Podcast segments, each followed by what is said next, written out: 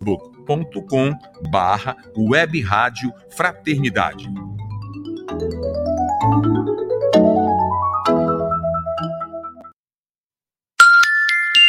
Vinte e uma horas e trinta e três minutos. Esperança. Guarde a certeza que dias melhores virão. Ajuda. Aguarde no bem sempre. Tenha certeza de que as dores passarão, deixando as marcas para o Cristo de aprendizado e paz. Tendes esperanças. Deus não desampara, Jesus não nos abandona. Mãos amigas surgirão. Uma nova alvorada surgirá, radiante. Guarde o amor e aguarde o labor do bem, e a felicidade reinará. Afinal, devemos saber que não importa se a esperança é a última que morre, mas tem que ser a primeira que nasce. Alfredo Júlio. Aos nossos irmãos radiovintes da Rádio Fraternidade, nossos votos de muita paz, de muito progresso, de que este ano seja-lhes ensejo de grandes e nobres realizações no campo de suas vidas, que busquem pensar no amor, na responsabilidade da família, dos seus trabalhos profissionais, naquilo que Jesus Cristo nos está permitindo viver neste início de um novo tempo do século 21 e que certamente nos trará no meio de muitas lutas, muitas outras bênçãos. A todos o meu abraço muito fraterno, com votos de êxito nas tarefas do bem, de muita paz em suas vidas. Raul Teixeira.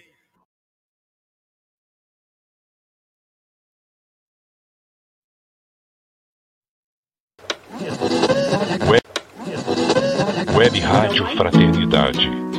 É a Web Rádio Fraternidade, a nossa ferramenta de paz. Invadindo ruas, campos e cidades, com amizade, amor, muito mais.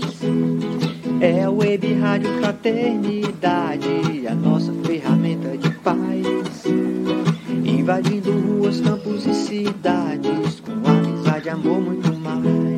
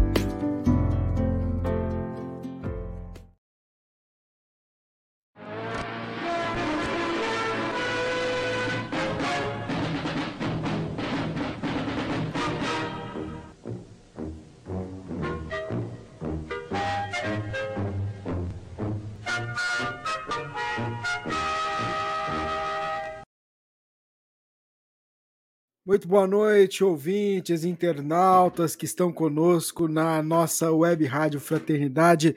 É uma alegria estar com você aqui hoje para a gente ter mais uma edição do Pinga Fogo. Tá também pelas redes sociais, os nossos canais no YouTube, o pessoal que retransmite. Muito boa noite, Divina. Boa noite, Rubens. A boa voz está boa, né? Ah, é, tem que melhorar, né? Tomando uns própolis aí da vida, deu uma melhorada. Então, boa noite a todos, né, que estão acompanhando aqui o Pinga Fogo. A gente está aqui para colaborar um pouquinho. Então tá bom. Muito boa noite, Jorge. Muito boa noite, Sâmia. Alegria recebê-los. Boa noite, Elahá. Boa noite, Rubens, Divina. E boa noite a todos os irmãos que estão aqui conosco nesta noite. Boa noite, Sâmia. Eu estou vendo que aí é noite, né? Pelo que eu estou vendo. Está escurinho. Boa noite, Sâmia. Boa noite, Divina. A Divina, inclusive, está com. Gostei da iluminação aí da Divina que mudou. Ficou... Você mudou a iluminação da Divina? É a luz, né? Aqui Não, tem não, mas- muita luz. Hum, É que ela tá, ela tá embaixo da luz ali. Ficou, ficou legal, melhorou a imagem dela, ficou boa. É. Boa noite, Rubens, e boa noite a todos os companheiros. Uma boa noite muito especial para Sâmia. Meu Deus, oh, coisa boa poder ver você aqui. O programa tem essa vantagem, me permite ver a Sâmia de vez em quando. Isso é muito Tá bom. certo. É. Tá certo. Tá muito bom, gente. Então, Ajuda. assim, ó. Nós vamos começar o programa fazendo a nossa prece, agradecendo demais a Jesus, porque nos permite estar em tarefa na sua seara. Mais uma vez nós te agradecemos, Senhor, e ao mesmo tempo pedimos a tua proteção, o teu amparo para o trabalho desta noite, a edição número 159 do Pinga Fogo. Que o nosso irmão Jorge possa ser seu instrumento, trazendo não só o esclarecimento, mas também sendo o instrumento de levar uma palavra amiga, de consolo e de esperança. Tendo a certeza de que durante esses minutos que a gente está junto agora, não só ao vivo, mas depois também, a tua equipe, Senhor, visita os corações dos nossos irmãos, levando o amparo e o auxílio de que necessitam. Sob a tua proteção, sob o teu amparo, nós começamos a edição número 159 do programa Pinga Fogo. Que assim seja. Samia, o que, que você preparou para a gente hoje? Você está sem Seu som.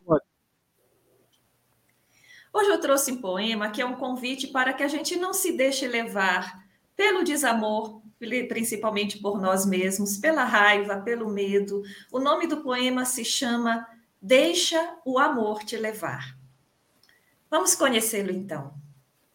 Fecha os olhos, sente, enfim, puro amor que pulsa ao peito, doce a cuidar de ti, te querendo ver feliz, mas ainda ao medo preso. Abre os olhos, larga o medo, deixa esse amor te levar ao teu mundo verdadeiro, tão suave, tão pequeno, os teus sonhos estão lá. Vê teus sonhos na harmonia que sustenta o universo e confia que és da vida a mais preciosa filha em aprendizado eterno. O amor te perfuma a vida com a fragrância da certeza de que em dor ou na alegria, tudo a teu favor conspira a alcançares o que almejas. Mira a lua ao céu bailando, feliz por te ver passar. É a noite te adorando, estrelas brilham tentando tua atenção chamar. Sente a luz do alvorecer recebendo a noite fria, novo sol a te aquecer, esperança a reviver no raiar de um novo dia. Sente a brisa acolhedora num suave te tocar, te acarinha tão zelosa, te sussurra e te consola, te fazendo a serenar. Toca a relva esquecida, sente a folha perfumada, nem vistosa nem florida, mas dedica a própria vida a suavizar-te a marcha. Mira os rostos que te ferem nessa terra de ilusão, com o olhar do amor perene, vê, perdoa e segue em frente, novos mundos te abrirão. E perceberás que a vida é de tal simplicidade que o mal não se justifica, nem a dor que mais resista ao que ama de verdade. Muito obrigada a todos. Que bacana, viu? sagadasalmas.com.br está disponível lá esse conteúdo que a Sâmia nos trouxe hoje. Quer falar um pouquinho, Sâmia, desse poema? Ai, eu acho que nós sabemos que renascemos com provações, com expiações, com resgates, mas nós temos tantas ferramentas para poder viver mais leve, sabe? Para carregar mais leve essas provações. Eu costumo sempre dizer que eu acho que 90% das nossas provações vem da, do modo de ser das próprias pessoas, das raivas, dos medos, do orgulho, da arrogância. Se a gente tirasse tudo isso e, e fosse mais leve, as próprias provações que a gente passa, a gente tiraria de letra. Eu queria. É... Quer falar, Elahá? Ah, eu quero falar uma coisa, Rubens, pedir desculpa. Porque o Elahá que me alertou que meu rosto está na abertura do programa. Obrigada. e assim eu nem prestei atenção. Não, mas bom mas é assim. Depois que eu fui olhar, adorei. Obrigado mesmo. Achei o máximo. É, é, eu queria que você ficasse, porque a gente tem uma primeira pergunta aqui que eu queria a ajuda sua, de Larra, da Divina, porque na verdade é, chegou hoje de manhã. Eu vou, vou fazer a colocação que, no, que a menina, que a pessoa nos escreveu, que é a seguinte: prefiro permanecer no anonimato. Eu me, eu me denomino espírita, amo a doutrina, amo ser propagadora da doutrina mas passei por muita dor, muita violência. E essa violência, gente, é, aquela violência até uma violência íntima, né? Em vulnerabilidade e tudo que mais gostaria de esquecer.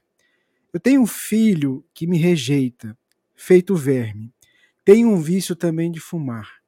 Amo a Deus, amo Deus, seu nome está sempre em minha boca e meus pensamentos. Mas eu vou me matar eu já determinei o dia. Eu não aguento mais conviver com tanta rejeição.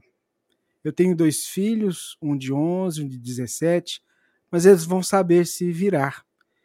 Eu quero pedir para vocês me ajudar nas preces para Maria me receber no umbral. Não me deixar esquecida também no umbral. Eu já estou orando para a espiritualidade não me abandonar. Mas, por eu ser uma pessoa, pessoa boa, é possível ser recebida no hospital espiritual, em umbral? Não desejo mais viver. Então eu separei isso porque chegou hoje de manhã para a gente e eu queria a colaboração de vocês para a gente poder dizer alguma coisa para nossa irmã. Eu começo? Fale, Vou começar. Bom, Primeiro ponto é o seguinte: o umbral não é o lugar para o tipo de atitude que você vai tomar. Umbral é um local reservado para os espíritos que lamentam as oportunidades perdidas, que estão chorando o desperdício do tempo que eles promoveram durante a existência física. Pessoas que tiveram oportunidades e que não aproveitaram. Esse é o espírito típico para o umbral. A situação que você está propondo, que é uma situação de suicídio, não é para esse lugar. Existe um outro ambiente do mundo espiritual chamado Vale dos Suicidas, para onde costumam ir os espíritos em condições como a que você está colocando que tem uma natureza de sofrimento diferente da sua. O processo do sofrimento nessa região chamada Vale dos Suicidas, ele está muito relacionado com a compreensão daquilo que fizemos. Pelo fato de você ser espírita e ter evidentemente todo o conhecimento sobre vida espiritual e você ser uma divulgadora da doutrina, uh, vai produzir em você sofrimentos maiores do que outras pessoas que podem estar no Vale dos Suicidas, mas que não tiveram acesso a esse conhecimento. Então, o suicídio ele não é, em absoluto, nenhuma opção para você. E não é. é. Não existe dentro daquilo que a literatura espírita nos propõe a possibilidade de um socorro, como você está querendo, dentro do umbral, que é um local para onde certamente você não estará indo, e, e Maria, de repente, não vai ser a pessoa que vai promover esse trabalho em função da decisão deliberada que você está tomando com o conhecimento que você tem. Então, dentro dessa ótica, o suicídio não se apresenta como uma possibilidade razoável em nenhuma circunstância. E no seu caso, mais gravoso ainda. Se a doutrina espírita não sugere o suicídio nenhuma outra condição, que dirá naquela de alguém que tem o conhecimento que você apresenta ter? Então, o que fazer diante de tanto dissabor, de tanta dor, de tanto sofrimento, de tanta rejeição, de tanta desgraça como você define o seu processo de, de vida na Terra? É preciso encontrar compensações para isso. Você está procurando afeto onde você não vai encontrar. Se você diz que seus filhos não estão conseguindo lhe oferecer todo o afeto que você quer, você precisa procurar a compensação em outros ambientes. E o que seria isso? Procure um lugar onde você possa sentir que você é útil e que você possa verdadeiramente ajudar e perceber o quanto você pode ser importante para as pessoas. Trabalhos assistenciais, espíritas ou não, serviços em favor do semelhante, espíritas ou não, em prol da vida, espíritas ou não, são fundamentais para que você faça isso. Você não pode abandonar seus filhos que são menores de idade. Não pode, eles são menores. Então você vai ter que encontrar compensação em outro lugar. Em outro lugar. Indiscutivelmente você passou por muito sofrimento. É lógico, os abusos, o desamor, mas a gente precisa se compensar para isso. A gente não pode se entregar tão fácil. Pense. A doutrina espírita chegou até você, não é para que você faça isso com o conhecimento que tem, mas que você tome decisões mais acertadas com relação ao que você precisa fazer. Pode falar, Sânia. É, como nós não sabemos o nome, eu gostaria de chamar você de Maria tá? Para ter um nome de, de para me dirigir a você. Maria, é, nós não estamos aqui para dar uma solução. Nós não estamos aqui para dar nenhuma fórmula. Só você conhece a sua dor e pelo pouco que foi falado, você carrega na sua vida a dor de todas nós mulheres. Todas nós que passamos pela experiência do abuso sexual que passamos pela eh, experiência do desprezo, também pelos filhos, dos maus tratos, às vezes com os pais, do abandono, da humilhação. Isso não é uma exclusividade sua e você sabe porque você deve conhecer outras histórias. Só que nós sobrevivemos, Maria. Sabe? Todas nós conseguimos sobreviver porque Deus está vendo e Ele sabe tudo o que aconteceu. E Ele sabe que isso que vem é para amolecer a nossa alma. Não precisaria vir, porque ninguém precisava ser a mão de ferro que vai educar nossas almas. Mas é, já que fizeram, é o jeito que foi encontrado para que a gente amoleça da alma dura, que nós fomos no passado, da alma que humilhava, que explorava, que ofendia. Não tem jeito, Maria, nós fomos assim. E hoje nós estamos sim recebendo as sequelas daquilo que a gente fez, de pessoas que se aproximam com essa intenção de nos fazer mal. Ah, e o que que a gente faz? Faça que nem as outras mulheres, tente olhar para as outras histórias do seu lado a gente segue a vida carregando isso com a gente. Você não vai esquecer, nenhuma de nós esquece. Nenhuma de nós esquece a humilhação, a ofensa, a exploração pela qual passou. Nenhuma de nós esquece. A gente até perdoa, a gente supera, mas a gente carrega com a gente o resto da vida. Cada palavra que a gente ouviu, cada chicotada, cada humilhação continua com a gente, Maria. E a gente continua vivo, sabe por quê? Porque se a gente olhar para o lado, a gente vai ver que vale a pena, porque sempre existe alguém que nos ame. E se não existir ninguém, lembremos que nós sabemos pelo espiritismo e por uma intuição que a gente tem dentro da gente, que tem muita gente do mundo espiritual que nos ama e que não renasceu, mas está do nosso lado, nos apoiando. E o que menos eles querem é que a gente desista de viver, ou que a gente desista de lutar, ou que a gente desista de buscar ser feliz.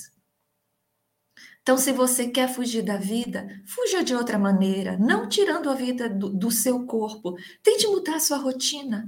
Tente ver o que você pode, o que você pode fazer fora dessa sua rotina que você faça para você. Você faça para você. Se colocar no colo, como a pessoa que está chorando, está com raiva, está revoltada, está cansada. E se faça esse carinho. Busque soluções que eu não sei quais são para vocês. Cada mulher sabe de si. O que eu posso mudar na minha vida, dentro da minha vida, para me sentir melhor, apesar de todas essas lembranças e situações que eu vivo. Isso não é fórmula para ser feliz, é fórmula para a gente criar forças de continuar caminhando, porque você sabe que com o conhecimento que nós já temos, fugir da vida é um compromisso maior. E nós vamos estar assinando uma concordância que nós vamos ter que renascer para repetir todo esse processo de dor que hoje a gente não está suportando. E eu, Maria, não quero isso para você, como não quero para mim. Então, o que eu posso fazer, o que todas nós podemos fazer é rezar junto com você, dizer que a gente entende você, que a gente não te cobra, não te critica, porque nós somos iguais a você. Não tenha dúvida disso. Obrigado, Sâmia Divina. Quer falar alguma coisa?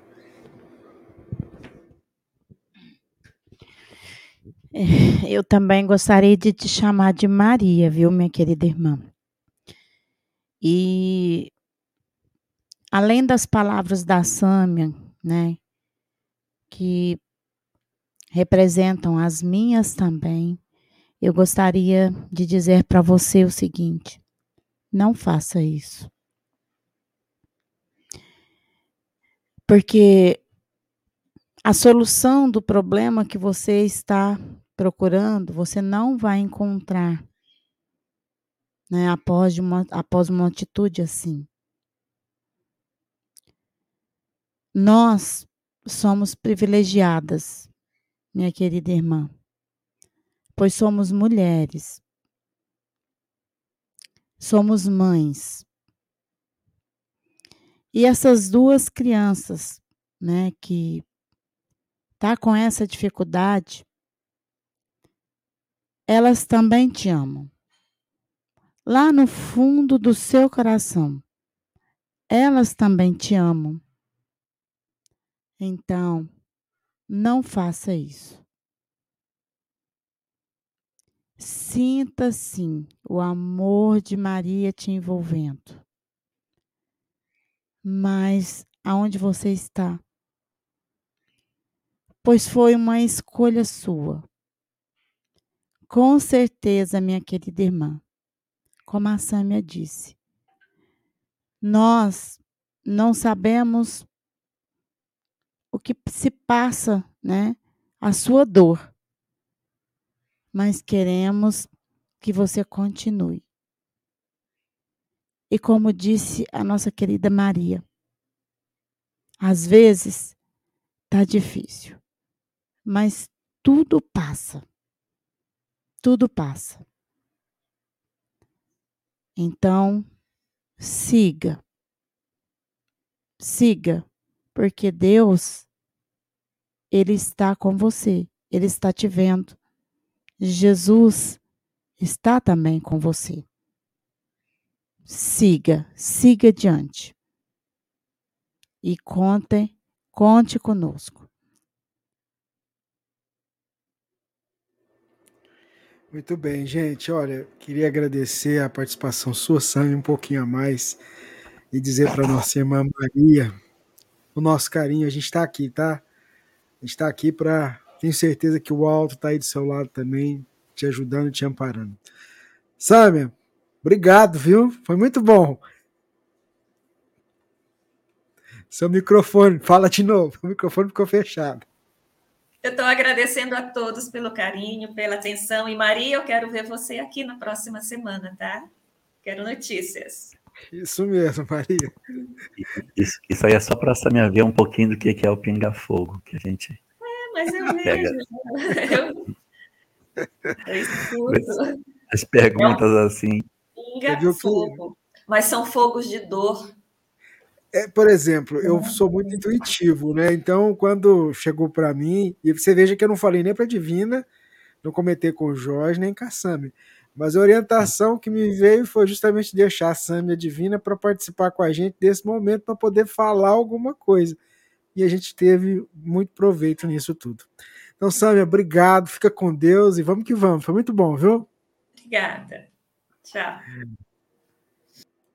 Então vamos lá, a Divina vai trazer para a gente a próxima pergunta, Divina.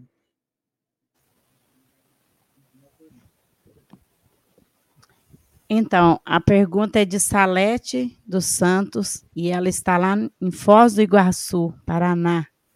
Linda cidade. É, Né, Rubens? muito boa. Então, boa noite, Jorge, Sâmia, Rubens, Divina. Muita luz para vocês.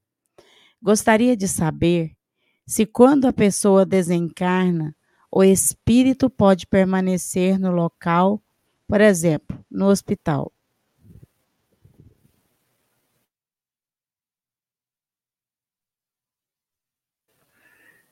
A circunstância que vai fazer com que o espírito permaneça ou não em determinados lugares vai depender de criatura para criatura. Não existe uma, uma regra única. Os espíritos após a morte, eles podem ter destinos diferentes.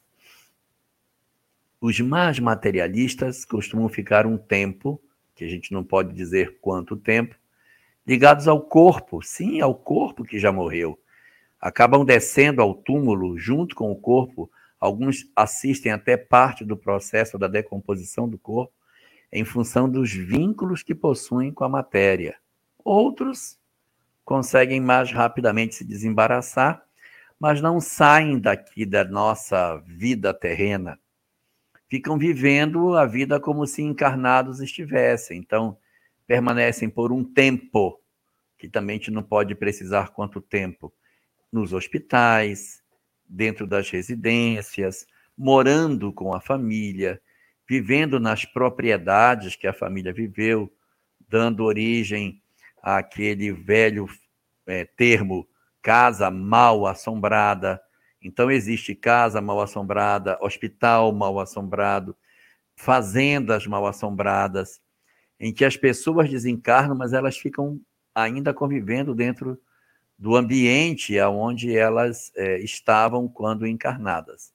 Isso é muito comum. Então eu posso desencarnar, ficar no corpo, posso desencarnar, ficar no corpo, posso desencarnar e ficar no, no corpo e na crosta. Um tempo no corpo, depois um tempo na crosta. E outros demandam para o mundo espiritual nas várias regiões que existem. Mas, respondendo à sua pergunta, Salete, sim, é possível, sim, que um espírito desencarnado ou desencarnando, ele permaneça por um tempo, que varia de pessoa para pessoa, no ambiente aonde a pessoa faleceu. Um hospital, uma casa de repouso, na própria família, ou fique visitando o seu ambiente de trabalho, as festas que frequentava, pelos seus interesses materiais. Resposta, portanto, sim, plenamente possível. Muito bem, Jorge Alahá, ouvintes, internautas, vamos aqui com o Pinga Fogo. O Paulo escreveu pra gente e a dúvida dele é a seguinte: Eu gostaria de saber se a ansiedade tem alguma relação com o excesso de ectoplasma. Aí ele coloca assim: foi o que eu entendi numa palestra sobre ectoplasma. Tem alguma coisa a ver? Não, eu desconheço qualquer conexão entre ectoplasma e ansiedade. Não, não conheço nenhuma conexão entre isso. O ectoplasma, na verdade, é uma, uma excreção que é muito típica dos médiums de materialização e que ela está relacionada fundamentalmente com a mediunidade em si, mas não com a, a ansiedade. Pode ser alguma coisa nova que alguém tenha descoberto recentemente, mas a literatura espírita já posta, sediça, conhecida, já trabalhada, não traz informações que conectem a ansiedade com a questão do ectoplasma. Muito bem, Jorge, ouvintes. Vamos lá, a Divina vai trazer para a gente a próxima pergunta. Divina.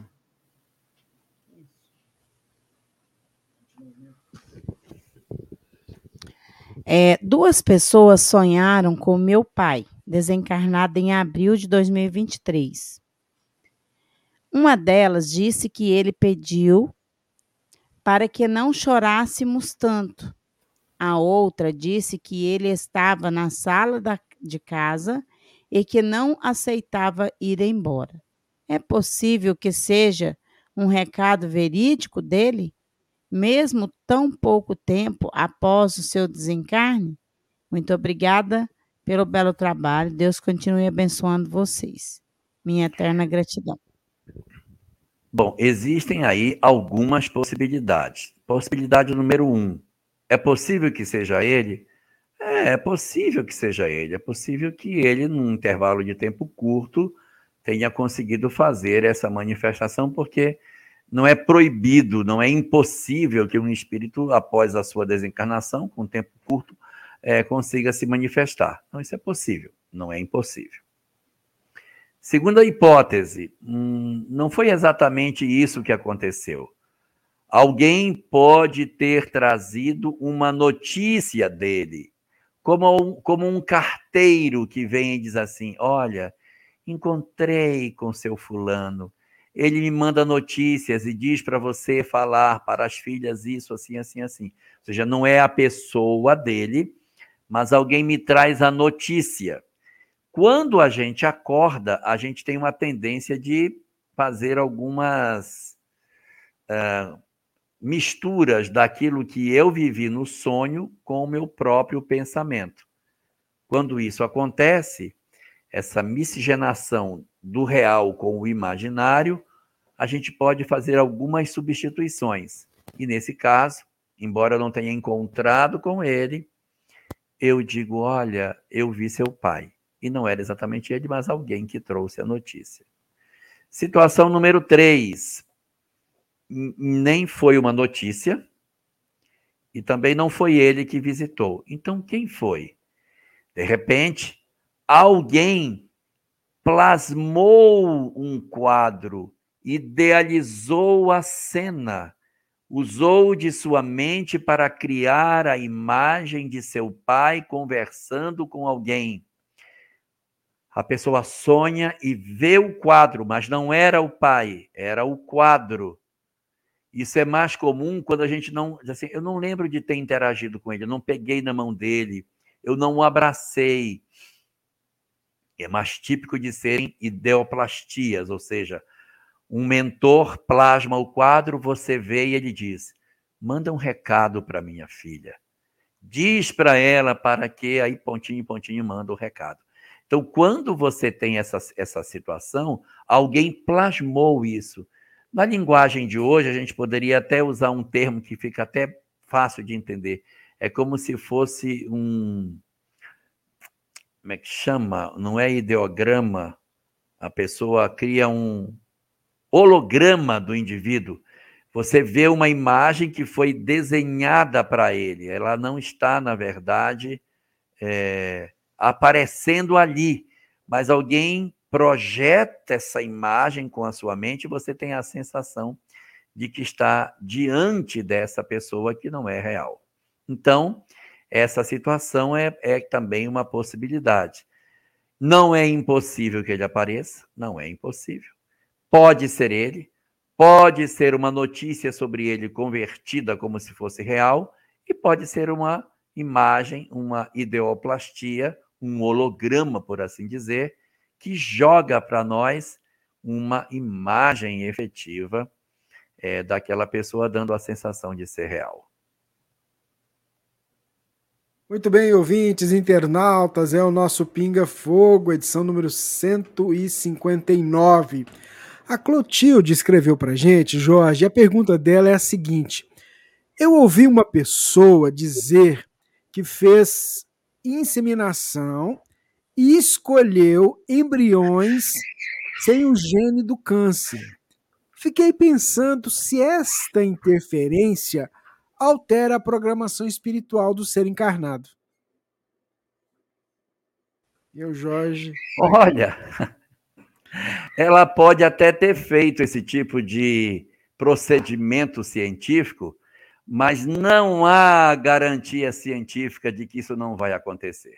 O que, que acontece? Todos os conhecimentos que nós temos com relação ao genoma ainda são muito incipientes. Nós não temos ainda uma certeza para dizer, olha, isso aqui é determinístico, tudo é probabilístico. Então, qual é a realidade hoje em termos de genética?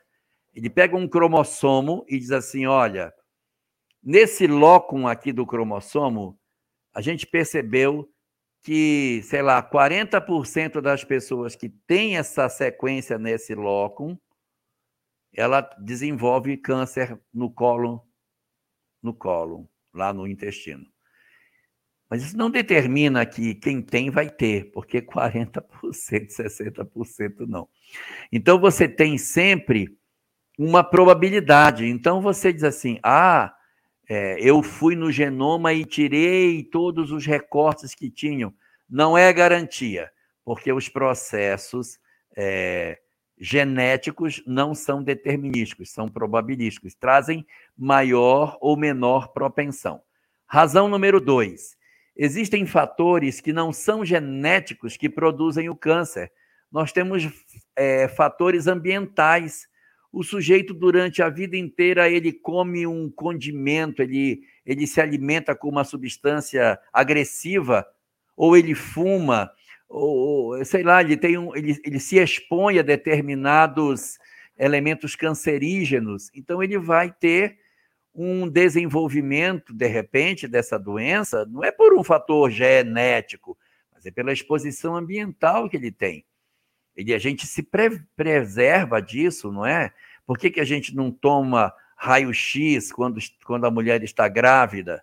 Porque a mulher grávida ela está em processo de formação da criança e isso pode promover uma mutação quando o embrião ainda está se formando. Então, por isso, evita-se o raio-x. Exposição de pessoas a material radioativo também predispõe. Então, você tem fatores genéticos que não são determinísticos. Você tem fatores é, ambientais, como alimentação, exposição para elementos externos, que podem predispor ao câncer, e tem os aspectos comportamentais: ódio, mágoa, ressentimento, um, desejo de vingança. Isso também adoece a gente. Isso também é um fator predisponente para o surgimento de determinadas mutações genéticas que podem provocar o câncer. O fato dela ter feito um estudo genético para retirar não é garantia, porque a gente não sabe quase nada sobre o genoma ainda, a gente só conhece 5% dele. Então, 95% a gente ainda não conhece. E mesmo aquilo que a gente conhece ainda é probabilístico. Mas ainda tem os fatores ambientais e os fatores comportamentais. Pode até dar algum pouquinho de ajuda, mas isso não garante nada. O que tiver que acontecer vai acontecer.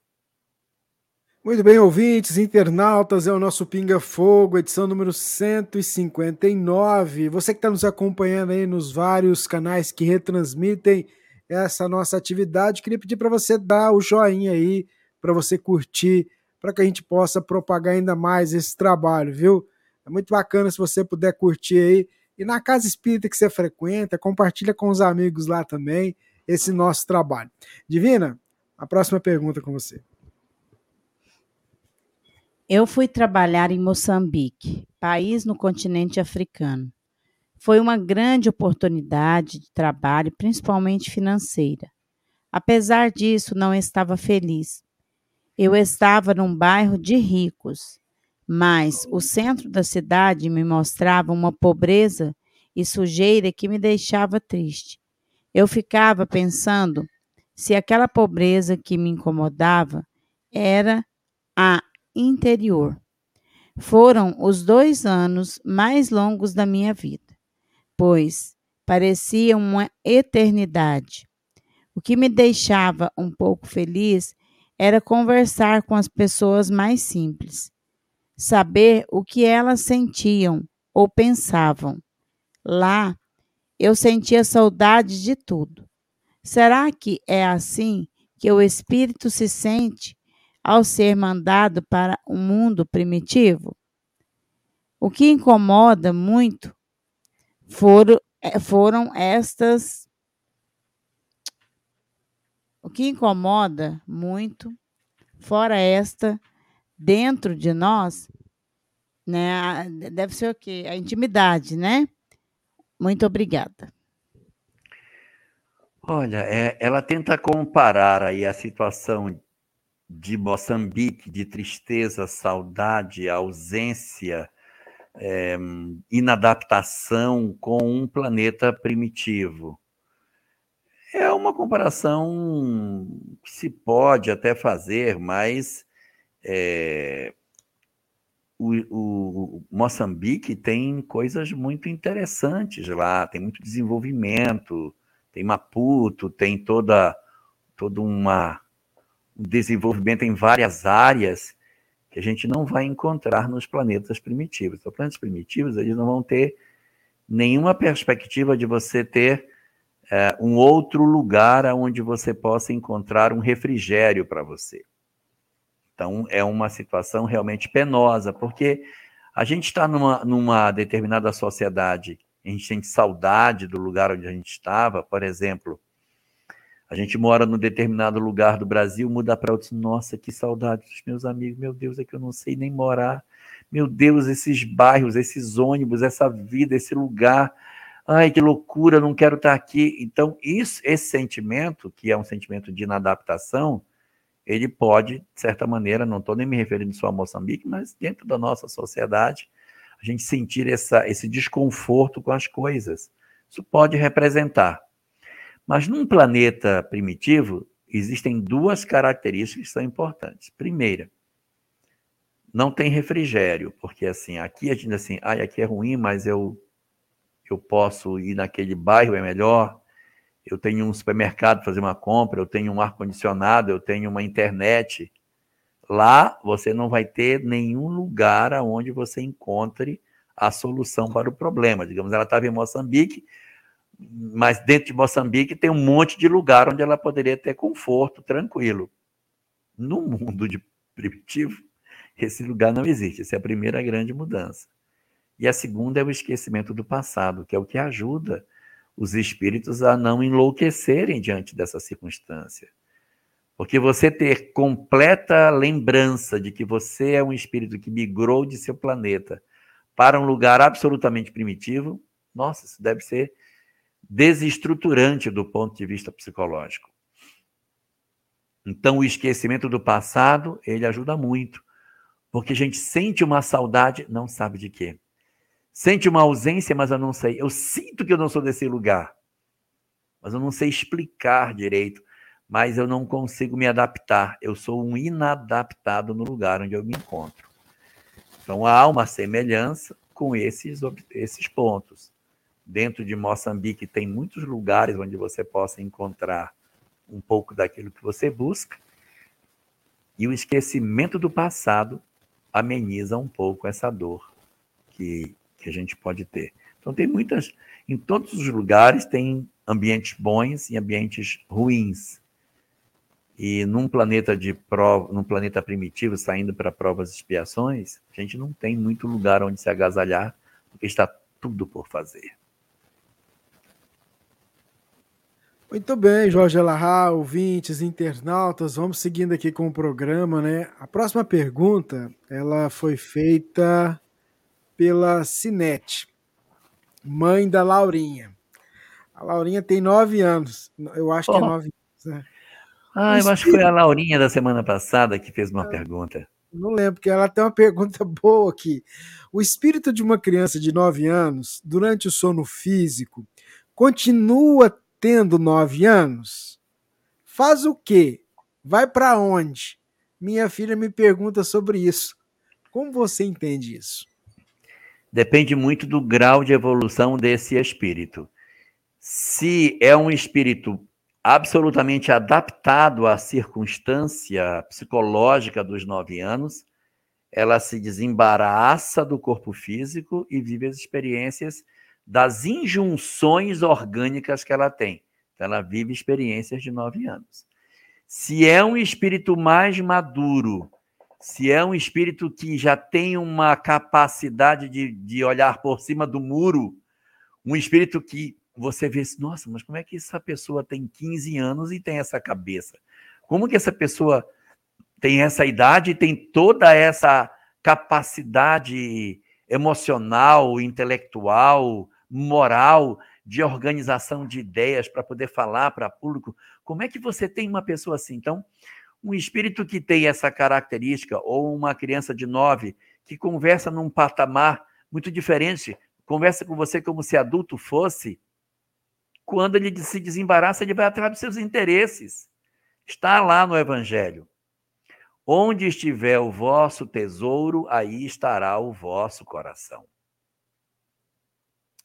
É, o, o tesouro, o tesouro é aquilo que a gente ama, aquilo que a gente tem como referência positiva, aquilo que eu admiro. Então, isso é o tesouro, e o coração é o espírito. Aonde estiver aquilo que eu admiro, para lá o espírito vai. A criança tem nove anos, mas tem uma cabeça incrível, desembaraça e vai viver as experiências do espírito adulto. Tem nove anos, mas é nove anos de verdade, vai viver as experiências de nove anos quando estiver desembaraçado. Muito bem, Jorge Alahá, ouvintes. A Divina vai trazer para a gente a próxima pergunta, Divina. Jorge, eu participei dos trabalhos mediúnicos de uma casa espírita no centro da minha cidade. Lá havia vários médiums, tanto de psicofonia e também de vivências. É, vivências. Vivências, né? Vidências. A que eu falo, deve ser evidências, né? É. é porque a, a presidente tinha mediunidade fantástica, uma mentor, um mentor espiritual muito evoluído. Já eu tenho uma mediunidade de psicofonia consciente muito pequena. Agora estou frequentando uma casa espírita na rua da minha casa. Lá tem um médium de vidente, vidente, que é vidente. Ela vê os espíritos. Eles se aproximam dela, sente tudo o que eles sentem, mas não consegue dar voz. Esses espíritos são direcionados para mim ou outro médium de, psico, de psicofonia. Como os espíritos, na maior, são muito sofredores, deixam nela a vibração. Ela precisa receber os passes antes de terminar os trabalhos. Eu nunca vi nada parecido. Na outra casa, é, o mentor espiritual nos orientava. Já conversamos a respeito e ela diz que não tem medo. Ser consciente é estranho mesmo, porque estamos ali presente, ouvindo tudo o que o Espírito diz. Poderia me esclarecer como, com a sua grande vivência e sabedoria? Fico muito grata. Um abraço e fraterno, um abraço fraterno a todos vocês. Ó, oh, é importante a gente observar o seguinte: mediunidade é um fenômeno que ele não tem uma única expressão. Então, eu vou encontrar médiums videntes com determinadas características médio de psicofonia com determinadas características. Então, não é uma coisa padronizada. Olha, se eu conheci um médium vidente, todos funcionarão é, da mesma forma. Pelo que parece, é, essa, esse rapaz, esse novo aí, que é médium vidente e que também fica com essas percepções espirituais, ele não é só vidente. E também deve ter outros tipos de mediunidade. Talvez até seja psicofônico, mas não tenha desenvolvido. Então ele vê os espíritos e sente a vibração. Por isso que ele é, fica com os resíduos das emoções. Mas como ele não se predispôs a realizar o trabalho de psicofonia, ele sente as vibrações e acaba não se permitindo com que aquilo aconteça. Então, por conseguinte, a manifestação não se concretiza, não se completa, ele vê a entidade se manifesta em outra pessoa, que depois da, da manifestação é atendida pelos espíritos, recebe o passe e tal, mas ele que pegou a primeira carga acaba não tendo é, a capacidade de se, de se liberar dessas energias. Aí precisa de um socorro também. Então, em síntese, ele não é só médium vidente, ele também sente a presença dessas entidades. E ele sente a necessidade também de um passe. Não há nada de estranho nisso. Se ele continuar tendo essas impressões, o que se pode dizer para ele é o seguinte: você não gostaria de se permitir a deixar que flua pela sua boca as emoções que você está sentindo? Que ele pode achar que ele tem que perder absolutamente a consciência para que o espírito fale. E não é exatamente isso que acontece numa psicofonia. Às vezes o envolvimento é suficiente para que você, envolvido pelo pensamento, você comece a verbalizar as emoções que te vêm. E na medida que essas emoções chegam a você, que essas emoções te tomam, você vai colocando para fora e o acoplamento com o espírito vai se concretizando, mas você não perde a consciência. Conseguir, ah, eu sou, eu sou João, eu sou Antônio, eu consigo lembrar de quem eu sou, mas falando sob a influência dessa entidade. Talvez é, estimulando esse seu companheiro para que ele tente fazer alguma incursão no campo da psicofonia, a gente consiga ajudá-lo mais e deixar o trabalho mais completo, porque ele pode ver e também manifestar. Muito bem, Jorge Alahá. Vamos seguindo aqui com o programa. A próxima pergunta, ela foi feita. É... É, tá. Quando reencarnamos, viemos com uma programação e tivemos que passar por um problema de saúde. Se fizermos uma cirurgia espiritual e curarmos, nas próximas reencarnações eu vou precisar passar pelo problema outra vez? Boa pergunta essa. Olha, é... por que esse problema físico, hein? Por quê? Porque a gente não tem que cumprir tabela do tipo, não, você não. Ah, você tinha que ter tido um problema na coluna. Como você operou e não teve, vai ter que ter na próxima. Na verdade, a gente não, não, não encarna com uma ficha para dizer assim, ó, você tem que ter esse problema aqui. Como curou espiritualmente, vai continuar tendo. Não. As provas da existência, elas têm por único objetivo a educação do espírito. Vamos admitir uma possibilidade. O sujeito tinha que ter um problema de coluna, mas ele fez uma cirurgia espiritual e ele melhorou da coluna e não foi preciso fazer a cirurgia. E com essa mudança, ele mudou a vida dele. Ele se tornou um cara diferente, ele se tornou um cara mais ativo no bem. Nem espírita é, mas ele se tornou um cara ativo no bem, faz o bem. E aquele mal que poderia acontecer com ele, nem aconteceu. E nem operou, nem ficou doente. Mas ele se transformou. Numa próxima existência, qual é o motivo que tem na lei de fazer com que ele passe por, ele, por aquele problema, se ele já se resolveu espiritualmente. O mundo espiritual, as leis, a lei de causa e efeito não é uma lei burocrática. Então ele vai, não, tem que passar porque está aqui no meu caderno. Ó. Não. Olha como está o espírito. Se ele precisa, ele vai passar. Se ele não precisa, ele não vai passar. Agora imaginemos uma segunda situação. Mesmo caso, o cara fez a operação, cirurgia espiritual, mas ele não se modificou. Ele até era espírita, tá? Não se modificou, continuou como ele sempre foi, ranzinza, teimoso, criando confusão na casa, sem se transformar, reclamando de todo mundo.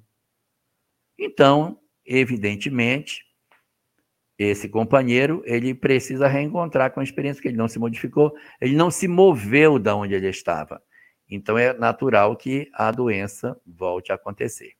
E eu quero ilustrar essa resposta com uma mensagem do livro Vozes do Grande Além.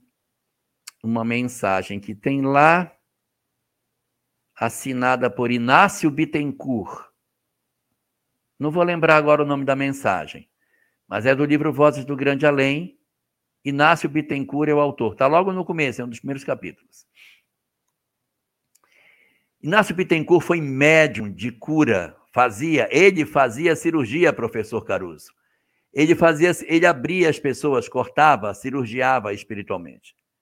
E ele curou muita gente a vida inteira. Ele foi um médium, Inácio Bittencourt, dedicado a isso.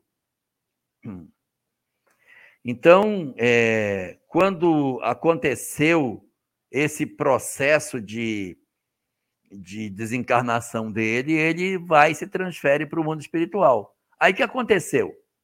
Quando ele chegou no mundo espiritual, conta na mensagem, que ele foi recepcionado por uma quantidade muito grande de pessoas. As pessoas que ele curou estavam para recebê-lo em pleito de gratidão. Então, isso é muito, muito maravilhoso, porque é, quando ele chega no mundo espiritual, ele nem lembrava que ele tinha ajudado tanta, tanta gente, cortar tanta gente. Quando ele chega lá, todos vêm recebê-lo para agradecer, porque, poxa, ele curou o olho de um, as costas do outro, curou problema de coração, de rim, um monte de coisa. Então as pessoas vêm recebê-lo e ele fica assim, muito feliz com a recepção. Só que tem um detalhe, está lá na mensagem. Os espíritos que vieram recebê-lo, que ele havia curado, apareciam lá com os mesmos males que ele havia curado na vida física.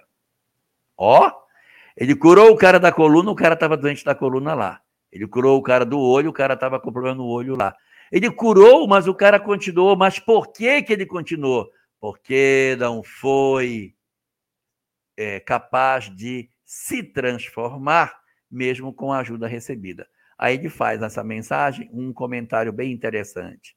Ele diz que só quando ele chegou no mundo espiritual é que ele percebeu que ele não fez o trabalho mais importante, que era transformar as pessoas.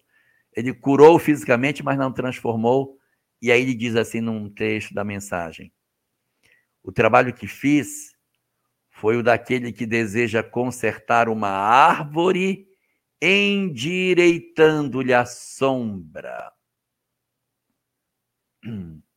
Então, quando quando a gente tem a possibilidade de ver que ele tentou arrumar as pessoas consertando o corpo, é como alguém que tem uma árvore que é torta, Aí ele vai arrumando a sombra da, da árvore, a sombra fica retinha, mas a árvore continua torta.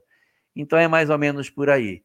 As cirurgias espirituais, elas poderão realmente liberar as pessoas das suas dos seus dramas, das suas histórias expiatórias, se elas aproveitarem a saúde para fazer o bem.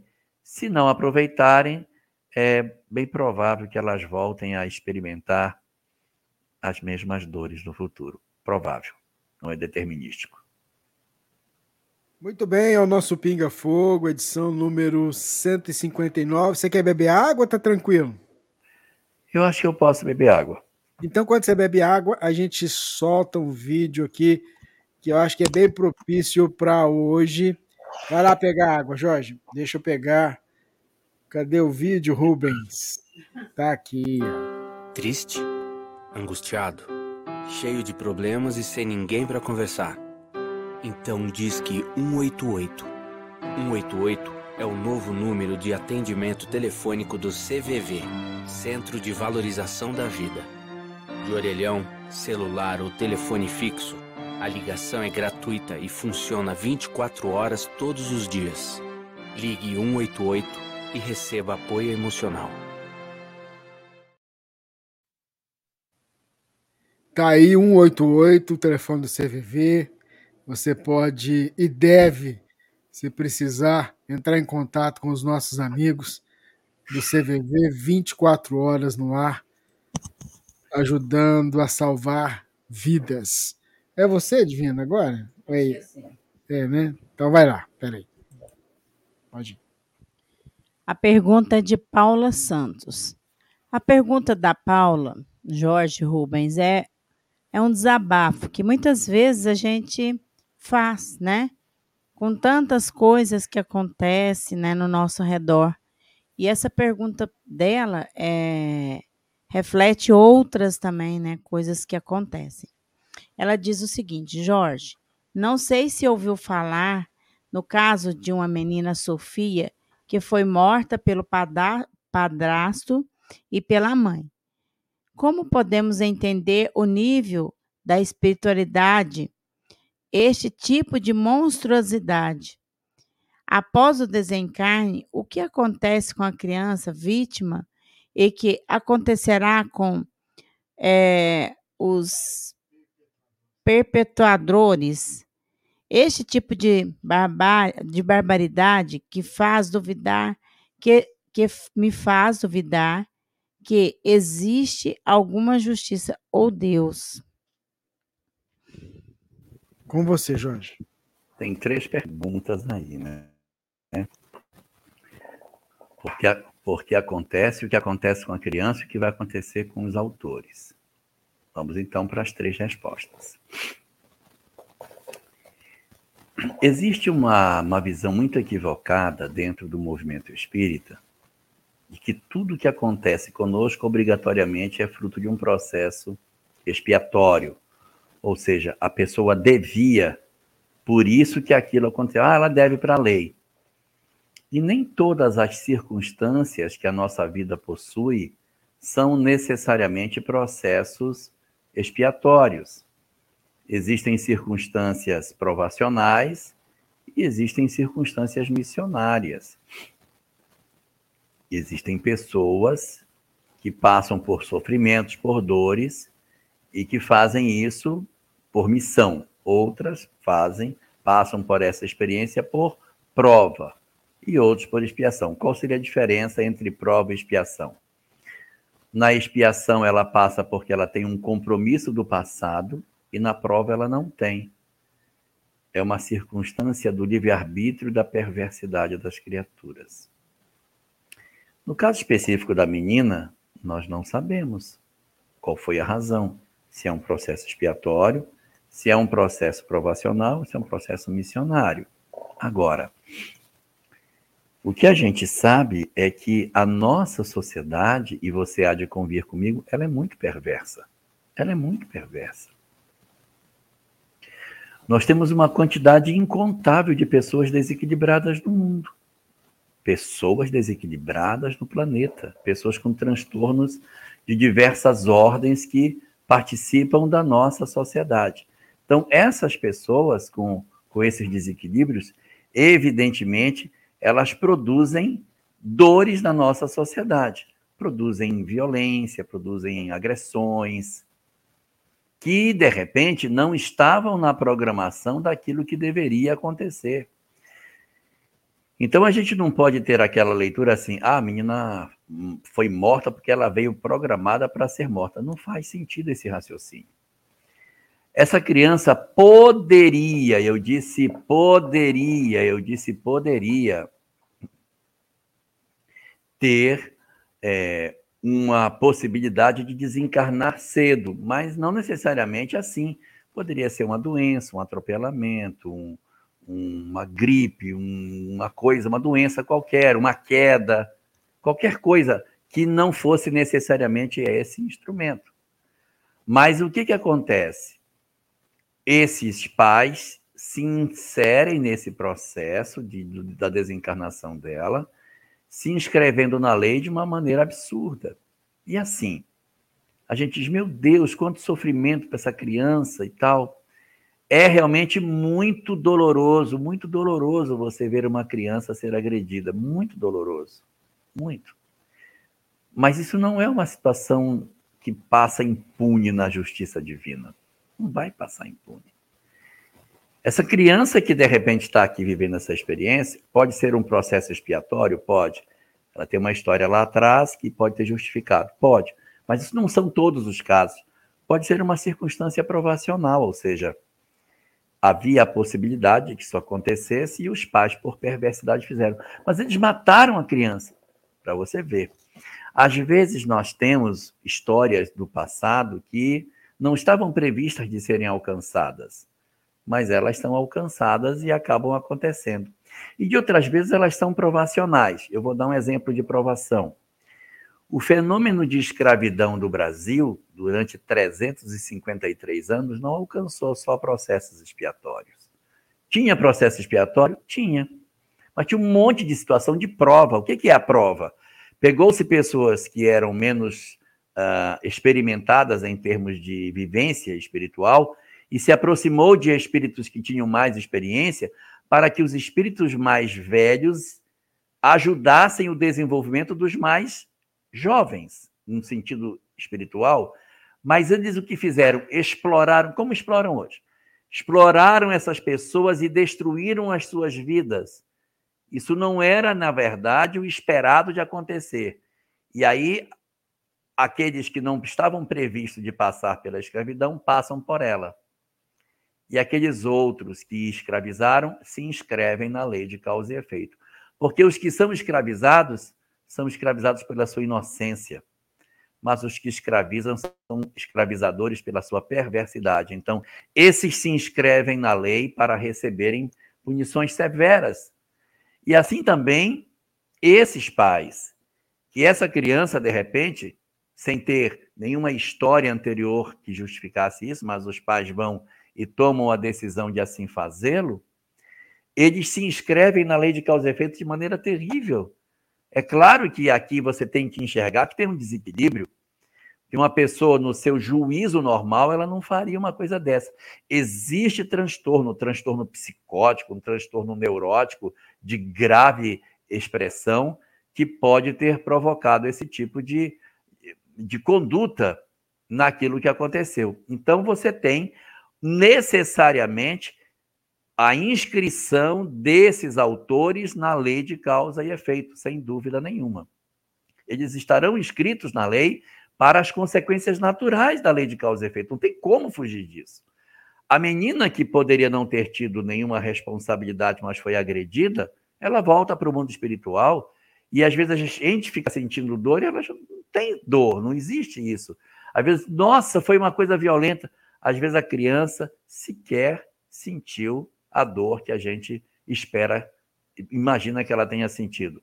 Como muitas vezes alguns cristãos que foram devorados na arena nem sequer sentiram o ataque das feras. Então, assim também, a assistência espiritual é muito grande e essas crianças, essas pessoas acabam sendo é, beneficiadas com um adormecimento, com um esquecimento, com um tratamento que as desconecta dessa realidade sem que elas tenham esse, essa visão que a gente tem.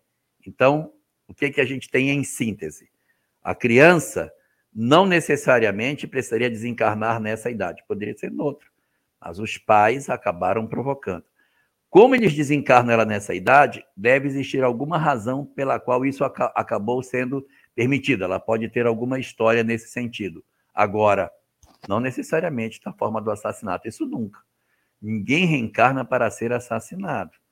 Então, se alguém faz isso, é alguém que está em, em franco delito da lei, que vai encontrar as consequências. E depois a gente olha essas pessoas encontrando as consequências e diz: Meu Deus, onde está Deus que não vê essa pessoa sofrendo? Essa pessoa que está sofrendo pode ser o antigo algoz que agora passa por um sofrimento. Então, esses que, que fizeram isso com ela vão encontrar. Não tem como, vai encontrar a consequência. Depois vão se resolver, vão ser espíritos resolvidos no futuro, mas vão encontrar a consequência da lei. E a menina não tem essa imagem que a gente às vezes costuma ter de um sofrimento no mundo espiritual. Há um sofrimento no mundo físico? Sim, mas o desprendimento para o mundo espiritual desata os vínculos de dor que a gente vê do lado de cá.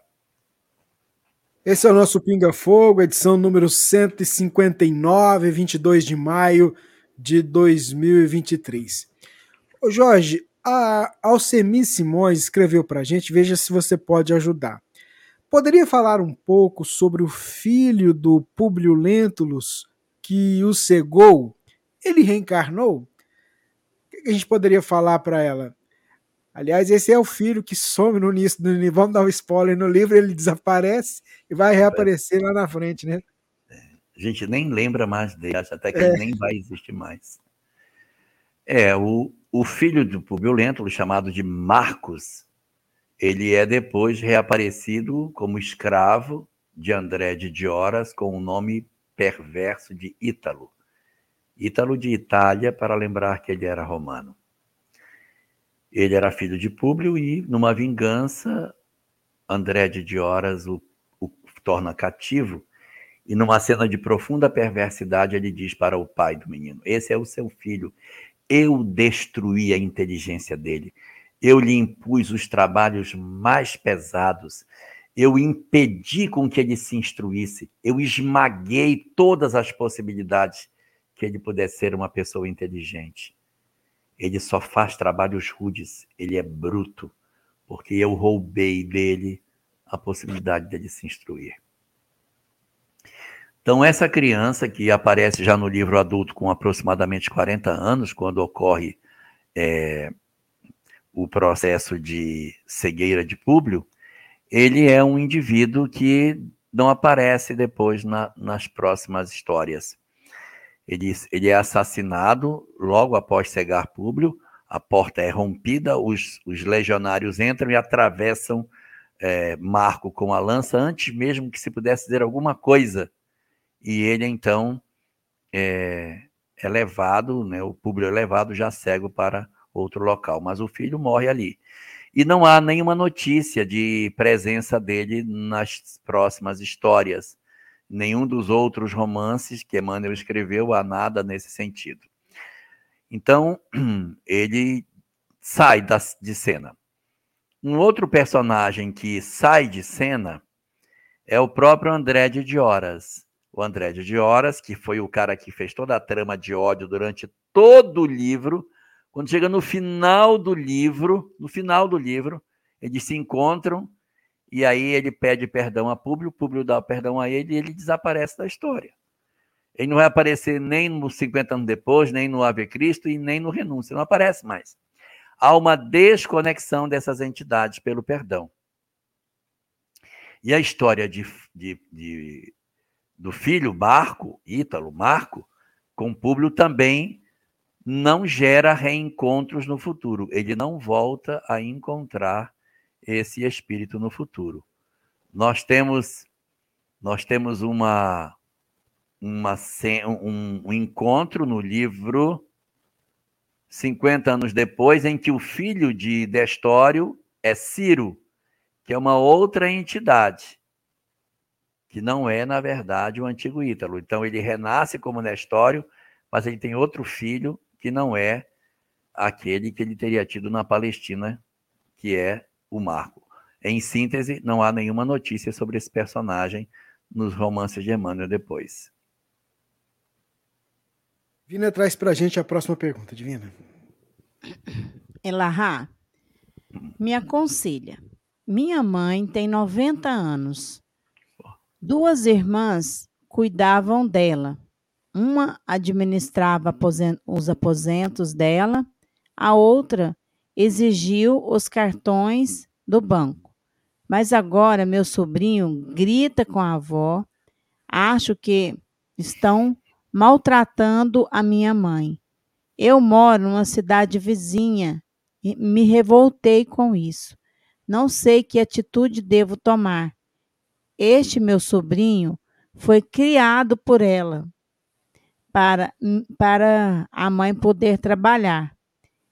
Ele separou, vive com elas em Joinville, Santa Catarina. Olha, às vezes a gente pode ter uma leitura é, equivocada daquilo que possa estar acontecendo. Às vezes a gente tem uma leitura de que, ah, não, nós é, é, temos um problema, o meu sobrinho e tal. Às vezes pode ter sido uma ocorrência, uma fala mal colocada, um momento que a pessoa não estava bem.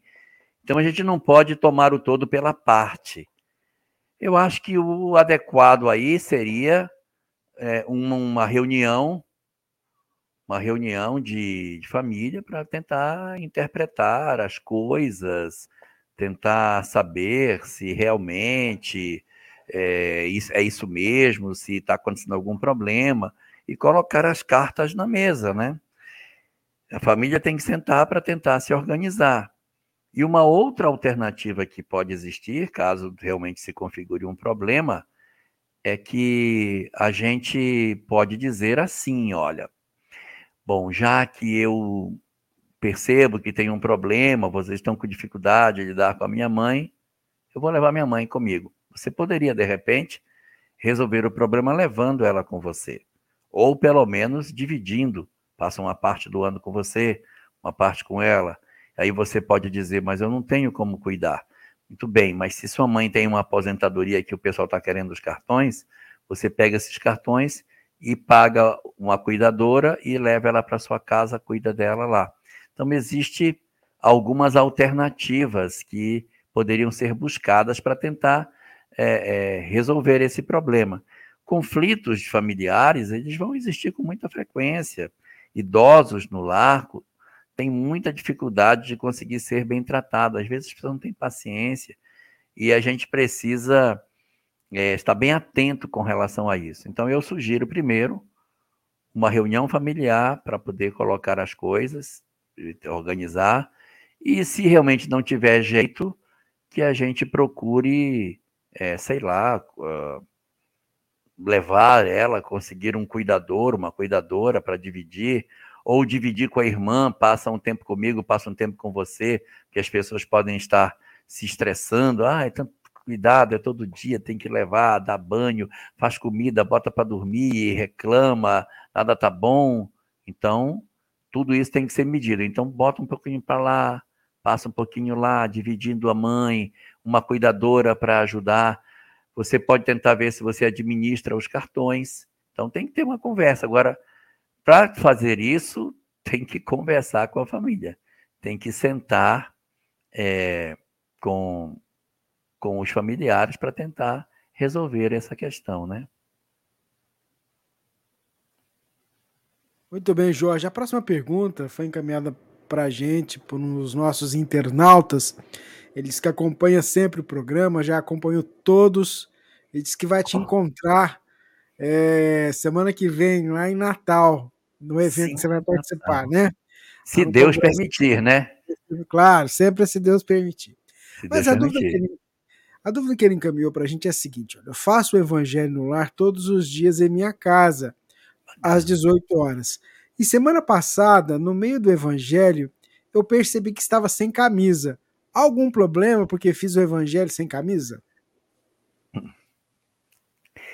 O importante é a gente saber a razão pela qual se fez. Então, se, por exemplo, não, não tem nada disso aí, não, eu quero ficar sem camisa mesmo. Porque às vezes é, uma pessoa. Vamos fazer o evangelho, aí todo mundo vai para fazer o evangelho, Aí alguém da família, exatamente para afrontar, para deixar as pessoas desconfortáveis, para incomodar, vai para o evangelho sem camisa. Qual é o meu objetivo em, é, em, em oferecer essa informação, os outros me verem sem camisa? Por que isso? Por que eu quero passar essa informação para os outros? Porque eu quero afrontar. Então, se de repente eu faço isso e quero afrontar os outros, o meu objetivo é um objetivo negativo. Mas existem situações que não são, por exemplo, o que fez você fazer o evangelho sem camisa? Foi uma circunstância, nem percebeu. Então isso acaba não sendo nada nocivo. Ah, o Espírito me viu é, sem camisa. Tudo bem. A questão é o móvel da ação. Se a ação foi tirar a camisa para afrontar a família e mostrar que eu não tenho interesse nisso, eu quero é deixar todo mundo desconfortável, eu desequilibro as pessoas na mesa. Aí tem um efeito. Mas quando, de repente, é, você tira a camisa ou está sem camisa por uma circunstância que não é motivada por um, um sentimento negativo, não há nenhuma razão para isso. Não, não tem nenhuma interferência. Muito bem, gente. É o nosso Pinga Fogo, programa de perguntas e respostas que você acompanha aqui na nossa emissora do MEI, a Web Rádio Fraternidade, com a ajuda de várias outras emissoras que fazem com que esse programa ultrapasse aí o mundo e chegue por vários para vários lugares no nosso mundo, nesse né, na nossa terra, né? Não só aqui nas, no Brasil, mas na Europa, nos cinco continentes.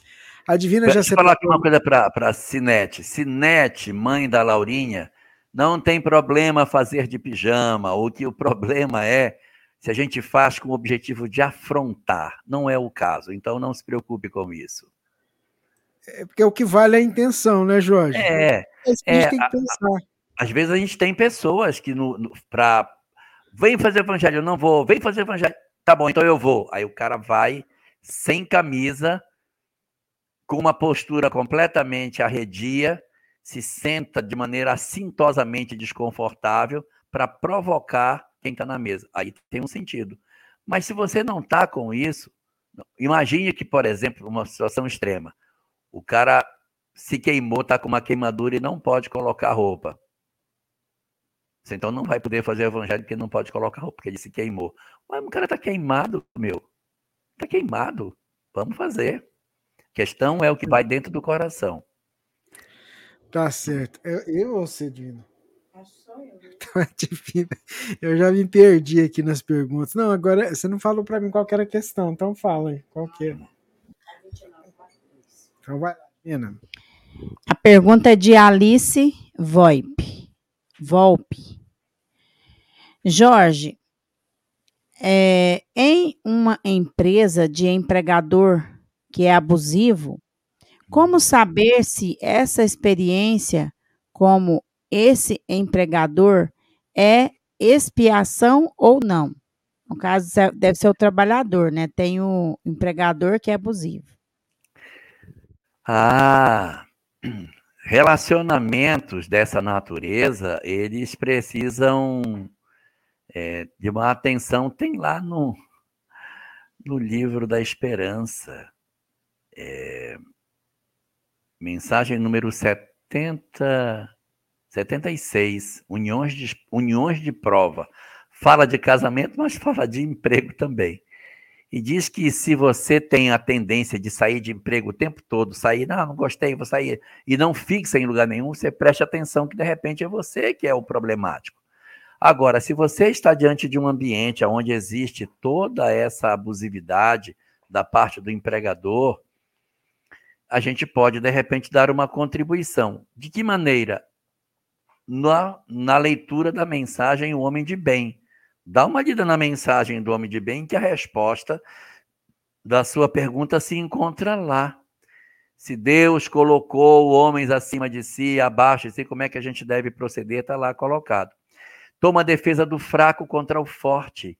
Então, quando a gente a gente percebe que estamos num ambiente abusivo, você pode colaborar de que maneira? É, sem fazer as coisas pelas costas, mas procurar os caminhos legais, sentar, conversar com o supervisor, conversar com, com a pessoa, e se for necessário, até ter que sair mesmo.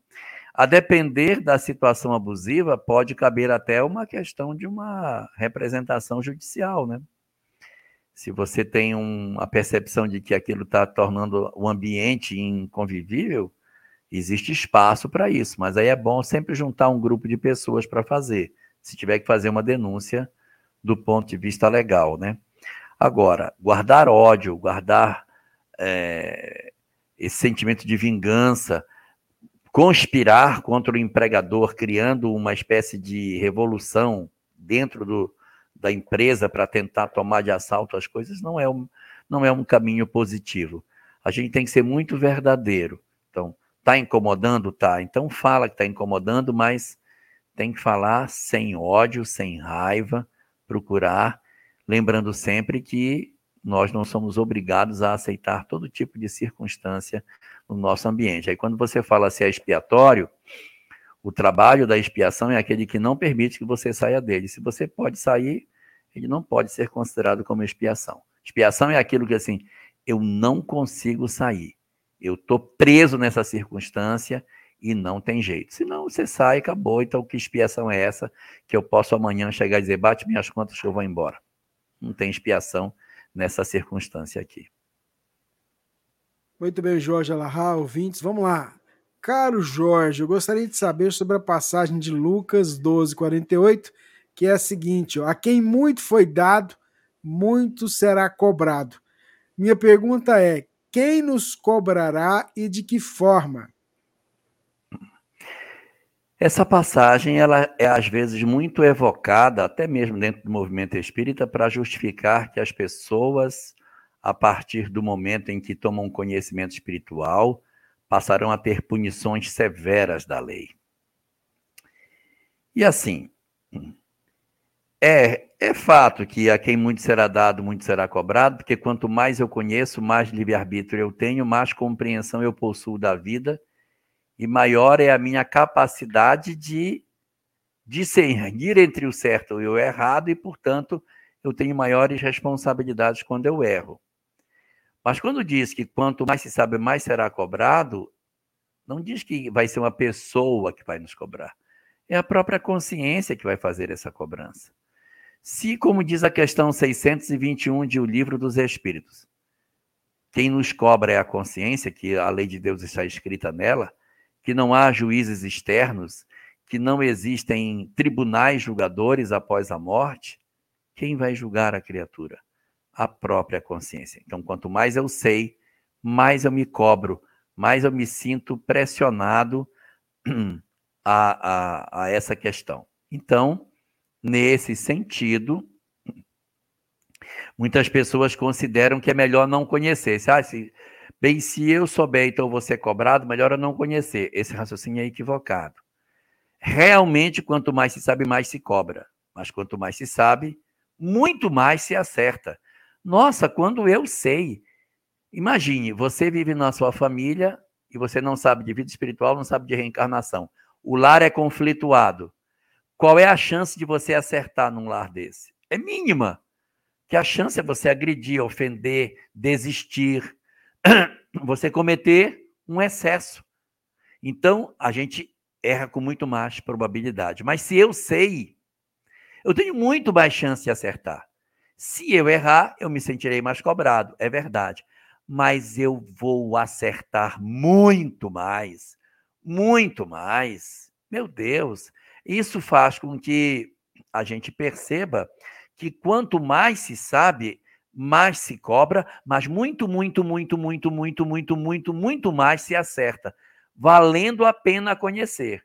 Por baixo que a gente seja mais cobrado, vale a pena porque a gente vai ter chance de fazer muito mais coisa pelo conhecimento que a gente terá. Então, a quem muito será dado, muito será cobrado, mas muito, muito, muito, muito mais rápida será a sua caminhada.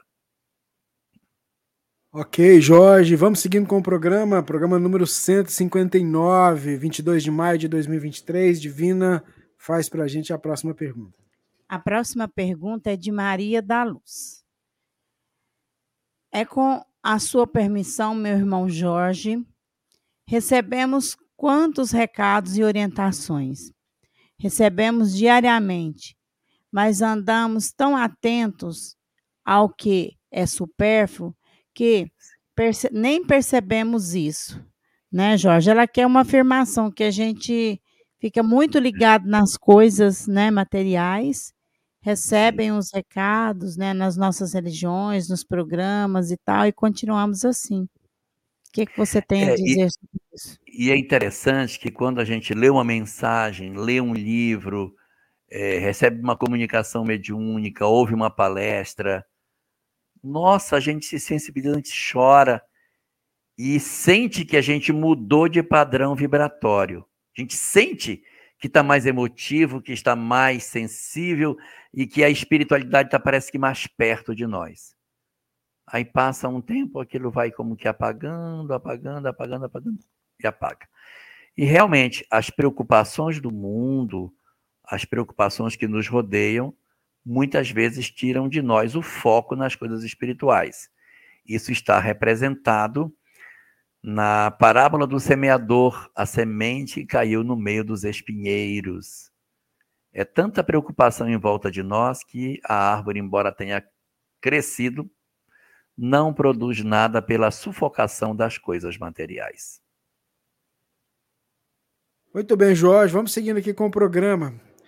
Uma pessoa que tenha sido forçada pelas circunstâncias a emigrar e buscar o sustento de sua família em outro país, sem poder levar a família, depois de ter insistido muito em seu país de origem, de coração, quando seu coração pede seu retorno e as lágrimas da saudade vêm todos os dias, significa que é a hora de voltar? E se voltando, continuar com as dificuldades para se reempregar, mesmo em outras áreas para a qual se preparou e qualificou, deve sair novamente para garantir o sustento? Trata-se de uma expiação ficar afastado de sua gente e sofrer as dores da saudade? Neste caso, e somente neste, como, eu, como obter um sinal ou uma mensagem do plano espiritual para que a pessoa não incorra em erro e faça o que é melhor segundo a sua programação para esta encarnação? O que a gente pode dizer para ele? o que a gente pode dizer para ele é que, na verdade, não existe um caminho só para se seguir. A gente às vezes tem uma impressão de que quando a gente renasceu, a gente nasceu com uma programação que é só um, um caminho, que só tem um jeito de caminhar, que se eu sair dele eu estou errado. Não é assim que funciona. Qual é o objetivo da encarnação? É acertar, fazer o bem. E não existe um caminho só para fazer o bem. De repente eu fico em casa, eu fico com os meus e não consigo sustentar ninguém. Aí eu vou para distante, sinto saudade, mas eu consigo sustentar. É assim que é a vida. Como diz um conto indiano, o amor é como plantar uma árvore na janela. Quando se ganha sombra, se perde um pedaço da paisagem. Então, quando a gente planta uma árvore na janela, você vai ganhar sombra na janela, mas perde um pedaço da paisagem. Se quiser ver a paisagem inteira, é no sol. Então, o amor é como plantar uma árvore na janela. Perde-se a sombra e ganha-se um pedaço da perde ganha-se a sombra, mas se perde um pedaço da paisagem. Então, a vida é de escolhas. E eu imaginar que eu tenho que ir para outro país para conseguir o sustento é uma via positiva no sentido de que eu estou fazendo bem, não estou fazendo mal, não estou, não estou matando ninguém, não estou promovendo nenhum tipo de ação malévola. É uma forma que eu encontrei de poder me encaminhar na vida. Então eu tenho vantagens por um lado e desvantagens do outro. Se eu ficar, eu tenho a vantagem de permanecer perto, mas com o risco de não conseguir o sustento. O que fazer? Nesse sentido, férias é um excelente instrumento. A gente, quando tem dúvidas, a gente nunca deve tomar decisões definitivas. Se você tem dúvida, tira férias e vem passar um tempo aqui. Aproveita um período e venha sentir do lado de cá. Porque às vezes a gente faz um movimento de vida porque está com muita saudade, mas de repente o mundo que a gente imagina que existia não existe mais. Depois que a gente viaja, que a gente vai embora, aquele mundo que a gente tem na nossa cabeça, ele deixa de existir. Os lugares são ocupados, os amigos tomam novas ocupações e dá muita frustração voltar muitos anos depois e perceber que o lugar que a gente tinha não existe como existia antes. A máquina andou e os lugares foram alterados. Não existe mais aquela adolescência que a gente conheceu. Está todo mundo mudado. Então eu volto e encontro a máquina girando dentro de uma nova realidade. Então é importante tirar umas férias para a gente vir saber se é isso mesmo, se é isso que nos agrada, dar uma sondada para não tomar decisões definitivas que a gente depois possa se arrepender. Então, as férias aí seria um bom caminho e tirar essa ideia de que existe um único roteiro para se seguir. Eu tanto posso ficar como eu posso ir. O importante é fazer o bem. Se eu vou e aonde eu estou eu sou útil e faço bem, eu estou num caminho bom. Se eu volto e vivo com os meus e partilho a minha existência com eles, eu estou num caminho bom. Não há caminho errado nesse sentido. A gente, na verdade, tem que aprender a reconhecer que quando a gente planta uma árvore na janela, quando ganha a sombra, perde um pedaço da paisagem. Tanto faz se aqui como lá, a gente sempre vai ter alguma coisa que vai ter que abrir mão. Muito bem, Divina traz para a gente a próxima pergunta, Divina. Boa noite, amigo Jorge. Sinto muita culpa pela desencarnação do meu pai. Ele tinha 97 anos, era saudável e lúcido. Caiu de uma escada e precisou de cirurgia. Ele não queria se submeter à cirurgia, mas os médicos indicaram. Sem a cirurgia, ele não andaria mais. Eu autorizei a cirurgia e ele não voltou. Morreu na UTI, por falência múltipla dos órgãos. Era muito católico e recebeu antes da cirurgia a unção dos enfermos, que eu mesma providenciei. Achei que ele sairia da cirurgia, pois era muito forte. Me deu uma uh, me dê uma palavra de consolo, por favor. Será que matei meu pai? Considerando que seu pai tinha 97 anos, ele toma uma queda, é, a possibilidade de você ter a recalcificação desses ossos é muito pequena, não é? Porque já não há mais uma boa expectativa de que ele consiga realmente recalcificar. Geralmente nessa idade, uma fratura, uma queda, que você não fala que teve fratura, mas dá a entender que tenha acontecido uma fratura. Uma fratura, ela dificilmente vai se recalcificar nessa idade. Dificilmente. Mas se os médicos enxergavam a possibilidade, é porque a medicina via alguma coisa que poderia fazer. De repente não foi uma fratura, era apenas um, uma outra circunstância que poderia facilitar com, com essa cirurgia. E o fato de você ter permitido com que ela acontecesse e você sentir culpa pelo fato da desencarnação dele, não, não deve mais visitar você, porque o que faz a culpa é a intenção. A sua intenção quando você autorizou a cirurgia é para que ele morresse ou é para que ele curasse? Se a gente sonha com algo e aquilo não acontece, não significa que a gente é culpado pelo que aconteceu. Os médicos trabalharam no que puderam. Ele já tinha 97 anos, então a chance de, de uma sequela numa cirurgia dessa, até que ele não conseguir sobreviver, é alta. É alta. E aí, quando ele faz a cirurgia e você faz na expectativa de que seu pai melhore, a gente não enxerga nessa ação nenhum movimento de desejo de que o pai morra, que o pai desapareça. Então, a ideia da culpa, ela não, não cabe aqui exatamente por conta da intenção. Eu sei que a gente fica depois se sentindo culpado porque poderia não ter feito a cirurgia. Mas, na verdade, a gente fez na expectativa de que as coisas melhores acontecessem. Então, para a doutrina espírita, aqui não existe culpa, não existe assassinato, não existe nada nesse sentido, uma idade muito avançada, uma cirurgia de risco, um desejo de melhoria e, infelizmente, não teve êxito como se queria aquela operação. Se seu pai era um homem forte, um homem com bastante vigor, ele certamente no mundo espiritual não deve estar abatido por conta disso, está retomando a história dele do lado de lá, se foi um católico bom, está retomando sua história, perto dos seus amores, dos seus amigos, das pessoas que, de certa maneira, fazem parte da história dele, seguindo a vida, como todos nós, seres imortais, compreendendo que quando encerra-se a vida física, uma nova etapa começa a surgir para nós do lado de lá. Muito bem, Jorge. O que dizer para, uma, para um familiar que tem a fé muito vacilante diante do enfrentamento de uma doença muito grave?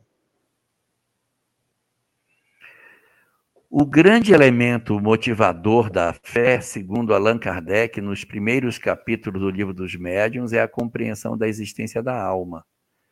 Então, Kardec diz o seguinte: que o primeiro ponto que a gente tem que trabalhar nem é de reencarnação, ter certeza que nós possuímos uma alma. E depois que a gente tem certeza da existência da alma, começarmos a pensar que a alma vai sobreviver à morte. Aí que a gente vai falar de imortalidade. Mas quando um parente ele tem uma fé muito vacilante, ele é muito frágil com relação a isso, a gente não deve tentar colocar sobre os nossos ombros a responsabilidade de desenvolver no outro aquilo que é responsabilidade dele. Da mesma maneira como nós nos esforçamos para procurar um esclarecimento e um, um fortalecimento por conta da nossa fé, assim também todos os outros devem buscar. Senão a gente vai querer ser a palmatória do mundo, como se eu tivesse a responsabilidade de inocular fé nas pessoas. Cada um de nós precisa fazer a sua própria caminhada. Os, nós podemos ajudar os parentes? Sim, mas é preciso que eles, de sua parte, também façam o seu movimento na direção da fé. Eu não posso tomar sobre meus ombros a responsabilidade e a culpa por conta do outro não ter fé. Então, o que, que a gente faz? A gente oferece, a gente demonstra as coisas de maneira é, sem sem exigência, sem pressão, sem uma, um constrangimento, de maneira muito natural, fé como uma coisa natural, e deixa que essa pessoa se aproxime não. Se você estiver insistindo que a pessoa desenvolva fé, você até bloqueia ela de, de aceitar essas ideias. Então, melhor é não ficar forçando a pessoa. Não força. Conversa naturalmente. E não coloque sobre seus ombros essa responsabilidade ele também tem que fazer a parte dele. Tem que fazer o movimento de ida na direção da fé. Às vezes, essa própria doença, esse próprio processo, é exatamente para despertar em cada um de nós essa necessidade da busca do espiritual, do divino, para compensar os nossos corações. Uma literatura, assim, que você poderia buscar para ajudá-lo nesse sentido, é uma obra fininha, pequenininha, curta, chamada Em Louvor da Vida, de Lourival Cefali. Bem pequenininha, estreitinha, muito boa. Poucos capítulos, pouca coisa para ler, que conta a história de um médico espírita que desencarna e conta como é que foi a chegada dele do lado de lá. Mas é bem fininho. Vale a pena para quem é descrente, de repente, se aproximar dessa literatura que pode ajudar muito ele na construção da sua fé, mas não carregue culpa por isso. Muito bem, Jorge Alahá, ouvintes, internautas, divina. Olá, meus queridos. Jorge, como ajudar uma pessoa que não se sente parte de sua própria família? Se sente um estranho, não gosta de participar dos eventos familiares e se isola de todos. Depende da idade dessa pessoa. Nós, às vezes, temos algumas pessoas que têm dificuldade de se integrar com o grupo familiar. Seja porque nesta existência ele teve alguns traumas de afeto, abandono, exclusão, e ele ficou sequelado e agora ele segue com a sensação de que ele não tem pertencimento. Outras vezes porque ele é uma pessoa que vem de um processo de adoção e ele se acha excluído porque ele é adotivo e ele não se mistura. De outras vezes, uh, ele sofreu agressões, abusos, e ele tem dificuldade de, de até de tocar nas pessoas e ele se exclui. De outras vezes, ele é fruto de um processo obsessivo em que o inimigo de algum familiar uh, se aproxima dele e transfere para esse indivíduo a sensação de aversão pelo grupo familiar, isolando essa pessoa. Esse indivíduo pode ser resultante, esse comportamento pode ser resultante de um fenômeno de depressão, e a depressão retira de nós o prazer da convivência, ele pode ser um depressivo e por isso não gosta da, do riso, da gargalhada, da alegria dos familiares e prefere ficar escondido. Ele pode ser um espírito estranho a essa família, uma, um espírito que nunca teve relação com essa família, e como ele não tem relação com esse grupo familiar, ele se sente um estranho e ele pode ser um inimigo de, do passado. Então, existem muitas situações, muitas, que podem justificar esse tipo de situação. Agora, uh, quando alguém não se sente à vontade com seu grupo familiar, ele não é obrigado a conviver. Nós não somos obrigados a conviver com os nossos familiares. Pegue a questão 940 de O Livro dos Espíritos. Ninguém é obrigado a conviver com as pessoas que não gosta. Então, se ele não gosta e se ele é adulto, ele tem todo o direito de viver de maneira como ele se sente confortável. Agora, se ele não se sente confortável, ele não pode querer transformar a vida dos outros em desconfortável e ficar reclamando, adulto, dentro de casa reclamando. Então, se ele já é adulto e ele não se sente à vontade, ele pode construir a vida dele em outro lugar, porque às vezes você tem filhos que crescem, é, têm esse, esse comportamento, reclamam de tudo, não se sentem adaptados, mas querem transferir o sentimento de desconforto para os familiares. Então, se você se sente desconfortável, siga a sua vida. Você é maior de idade, siga a sua vida. Agora, se você quer se curar, se é você que sente, nossa, eu sinto um, uma aversão, sou eu que sinto, eu não quero ter isso, se aproxime, participe, ore, é, promova o culto do evangelho no lar, faça um esforço para se aproximar das pessoas, para vencer o bloqueio. Mas se você tem um familiar que tem essa característica, se ele já é adulto, você deve evitar com que ele, esse indivíduo, promova o desequilíbrio de todo o grupo familiar. Então você chega e diz: olha, a situação é essa, assim, assim, e coloca para ele sobre a possibilidade dele até morar em outro lugar. Não é expulsar a pessoa de casa. Você quer ir para outro canto? A gente vai se juntar, vai ajuda, coloca você numa outra cidade, outro, numa outra casa, num outro ambiente, ou dentro do terreno, constrói uma suíte para ele, para ele ter entrada independente mas a gente não tem que obrigar as pessoas a conviver conosco é, nesse sentido, ok? Muito bem, Jorge Alahá, ouvintes, internautas, o tempo voa, o tempo passa e o negócio vai indo embora, né? Já estamos com quase duas horas de programa, vamos nos preparar para a prece. A gente vai, tem muitas perguntas, chegaram algum, algumas perguntas, é, algumas colocações no sentido daquela primeira pergunta que a gente trouxe, que é a questão do suicídio, a questão é, da dificuldade de viver sozinho. Então, assim, nesse momento que você for fazer a prece, vamos pedir ao alto em favor dessas pessoas também, para que elas encontrem forças para seguir nessa, nessa caminhada. Olha, gente, a, a, jornada não é fácil, viu? Ela é desafiadora para todo mundo. Se você perguntar para o Jorge se ele não tem problema, o que, que ele vai responder? Você tem problema, Jorge? Desafio? Eu. Ah, se eu fosse falar, dava um pinga-fogo inteiro. Tá. Divina, você tem problema? Você tem desafio? Muitos, né, Rubens? A gente tem muitos desafios. E a gente precisa sonhar e seguir. Isso. Você é, também tem seus desafios. Fala. Deixa eu fazer só uma colocação aqui. É, a Lúcia Galvão está pedindo o nome do autor do livro Em Louvor da Vida. Então, assim, o, o médium é, é Divaldo Franco. Então, se você procurar entre as obras de Divaldo, aparece lá. E o nome dele é Lourival Cefali. Eu acho que eu escrevi o nome certo dele aqui no chat. Se depois você puder compartilhar, até confirmar, alguém que esteja aí, não sei se a Camilinha está aí, procurar em louvor da vida do Divaldo Franco, quem é o autor espiritual aí. Não sei, é, tem um H no meio do nome dele. Acho que é Lourival Cefali com H depois do C e Y. Tá? Isso mesmo. Então vamos lá, vamos para a nossa prece. Você que está aí do outro lado, é...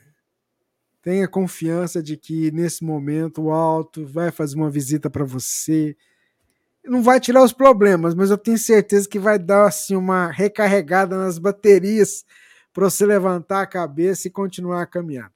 Vamos lá, Jorge. Vamos lá. Vamos orar. Senhor, Envolve meu coração cansado nesse momento, facilitando com, que eu consiga perceber o teu amor manifesta em torno de mim. A vida, as dores, as minhas decepções e tristezas têm levado de mim a certeza do teu amor. E muitas vezes tenho me sentido amargurado, entristecido, sem muitas esperanças e com a sensação de que nada mais posso esperar da existência. Esse quadro, Senhor, está me adoecendo e eu te busco nesse momento para te pedir que tu me auxilies, a fim de que eu consiga reagir a tudo isso e que eu consiga de verdade encontrar o fio da fé que em algum momento eu deixei que se rompesse. Vem, Senhor. Vem visitar o meu coração sofrido para restaurar dentro de mim a certeza do teu amor. Vem dizer novamente a mim como eu, como eu aprendi quando criança, que tu cuidas de todos nós. Deixa com que eu ore mais uma vez, como eu recebia essas informações quando menino. e restaurar a minha conexão com o teu amor. Que as luzes infinitas que eu sei que se derramam sobre mim possam conseguir vencer a camada espessa, densa, que eu criei em torno de mim próprio e que impedem de eu sentir o teu amor em torno das minhas ações. Permite, Senhor, que as tuas luzes infinitas consigam ultrapassar essa barreira que eu mesmo criei. E as tuas bênçãos varando pelos poros desses meus sentimentos amargos, possam se derramar sobre o meu coração cansado e eu possa me revigorar nas minhas energias pela tua presença divina. Ó oh, Senhor, eu sinto as tuas bênçãos derramadas sobre o meu coração. Eu sinto as tuas luzes me visitando nesse momento, reaquecendo a minha alma e me apontando os propósitos sagrados pelos quais eu por aqui retornei. Eu consigo reouvir, Senhor, as promessas que eu mesmo realizei de que eu mudaria quando aqui chegasse. Eu consigo ouvir as melodias daqueles que me cercaram no adeus quando retornei para a vida física, nos acenos dos meus amados a me dizerem que eu era capaz de suportar as dificuldades que eu aqui enfrentaria. Eu sinto o cheiro do lírio do pântano aonde eu vivo. Eu consigo sentir a delicadeza das pétalas do lírio que nasce do pântano onde eu estou. Como a dizer a mim que, apesar da minha dificuldade, das minhas dores e das minhas limitações, sim, é possível vida, renovação e beleza, mesmo diante das dificuldades que eu atravesso. Ó oh, Senhor, o quanto te agradeço pela fé que tu me ofereces.